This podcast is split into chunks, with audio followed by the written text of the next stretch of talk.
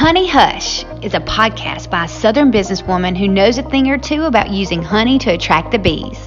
Every week, Elizabeth will discuss up and coming and established leaders alike how to win influence with one simple strategy kindness. Whether you're a successful entrepreneur or still in the dream phase, Honey Hush will teach you that the sweeter the honey, the more bees you'll attract. Community is always more fun than competition. I dated this guy in college whose favorite Bible verse was about always being a student. He wanted to be a lifelong learner who was never satisfied with what he knew today. Of course, he was in college to get a degree in his career choice, but he was really there to study people and how to apply God's Word to serving others. I cannot tell you how many times I have reflected on that particular conversation. It marked me because I had never thought of myself that way before. I typically want to get in and get out of the learning phase as quickly as possible and move on to the application phase. But that guy reminded me that we are never out of the learning phase, that life is a classroom, a laboratory, and a cubicle simultaneously all at the same time. I recently came across a graphic that had no other explanation other than just the graphic, and I think it said, like, what do you think? All it said was, you need four people in your life a coach, a mentor, a friend, and a cheerleader. I want to take some liberty here and say that friend probably needs to be plural. We need friends with an S at the end. So, in order to live in this simultaneous existence of learning, experimenting, and real life happening so quickly, I want to expand briefly on fleshing out what these four people literally look like so that you can be one and maybe even identify who you are in other people's life and which slots you might currently have filled in your life and which ones you need to pursue. So let's start with the friend concept because that seems to be pretty general and universal. The basic online definition of a friend is a person you actually know and have a bond with of mutual affection. I like you, you like me, we have a few things in common, enough to hang out sometimes. A true friend, by definition, is someone you can trust, who stays by your side during good times and bad, who is not afraid to tell you the truth, and who you feel safe and comfortable around. We need those people. Like, we really need them. We were not created to live in isolation. Community is a big deal. The next easiest thing to grasp is the idea of the cheerleader. And I'm not talking about a literal kid from a sports team following you around with her pom poms.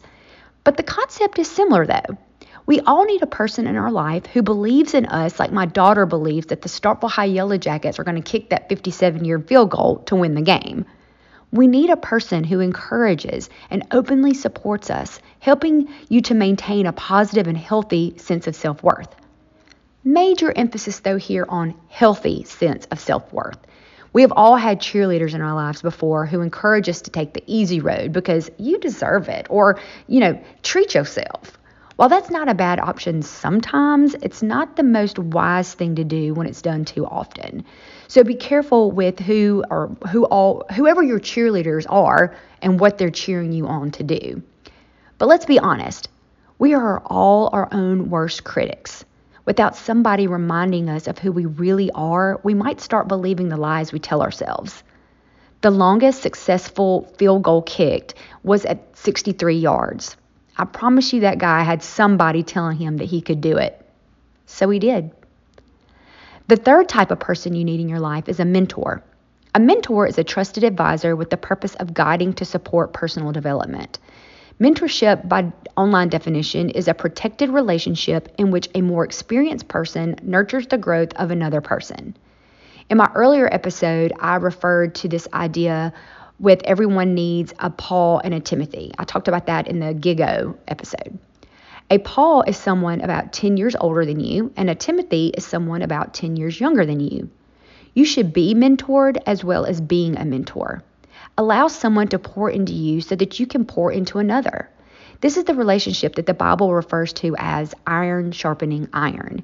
It is true that accountability without feelings is kind of raw. Like it's it's you need that that accountability where your feelings and emotions are um, even though it's, it's kind of a raw thing you, you accept it though you're willing to be the best version of yourself so that you you're able to receive the wisdom regardless of how stingy it might feel.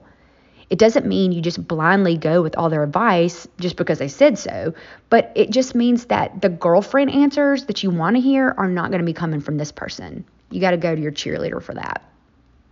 Lastly, we all need a coach. This one will take the most effort to find and the most effort to comply with. A coach will inflict discipline. A team without a coach is just chaos, not even organized chaos, just straight up herding cats. The coach in your life will train you, analyze you, instruct you, and provide encouragement at times with constructive criticism. A coach will provide a motivating climate to improve the probability of success with clear instructions and prompt feedback. A friend and a cheerleader might sound similar, and a mentor and a coach might sound similar. But all four play very different roles. A friend typically knows the real you and sticks around anyway. They do not necessarily feel the need to pad your ego with a pat on the back all the time. A cheerleader, however, typically knows enough about you to be impressed by you and they want to see you succeed even more without necessarily there being jealousy there. Both a mentor and a coach do not have to be quote unquote friends of yours or people that you hang out with regularly. They can be and they might be, but that may not be where these two people come from. In fact, most of the time, they're not in your normal friend circle. A mentor knows the false you, the real you, and the true you, and is willing to share the same about themselves in order to help you develop and grow internally. It's a very vulnerable but essential relationship. Whereas a coach is not going to be sharing a whole lot about themselves. They are there for you. They are focused on your goals and you reaching your full potential. Most of the time, this coaching relationship is a paid position because it involves a systematic approach that involves strategy and planning. Think of like a nutrition coach, a licensed therapist, or a life coach, a personal trainer at the gym, what I do with Enneagram training. Things like that fall past the mentorship concept into the coaching realm. So, what I'd like for you to do today is just take some time to analyze for yourself to see what role you find yourself playing in other people's lives. Other people need what you offer. You have a unique identity and calling to be useful to others. But also take some time to see today where you have holes, where you can allow others to serve you. I personally find it the hardest to allow cheerleaders in my life. Naturally, I would much rather be coached than to be cheered for. It's very difficult for me to celebrate myself. That's a weakness that I have, and I need to allow others to fill me in. But it is super easy to be a cheerleader. Find something you genuinely like about a person and tell them. Be an encourager. And the best advice I can give you to find, if you happen to find yourself lacking in authentic friendships, is to be the friend you're seeking. What is the definition that you have for being a good friend? Go actively be that in another person's life without fear of comparison.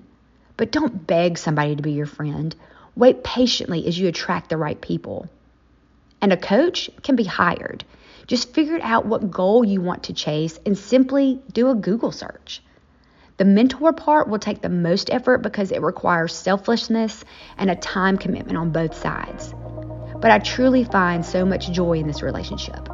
My mentor lives in Florence, Alabama, and I currently mentor a college girl that's at Mississippi State that's from Chattanooga, Tennessee.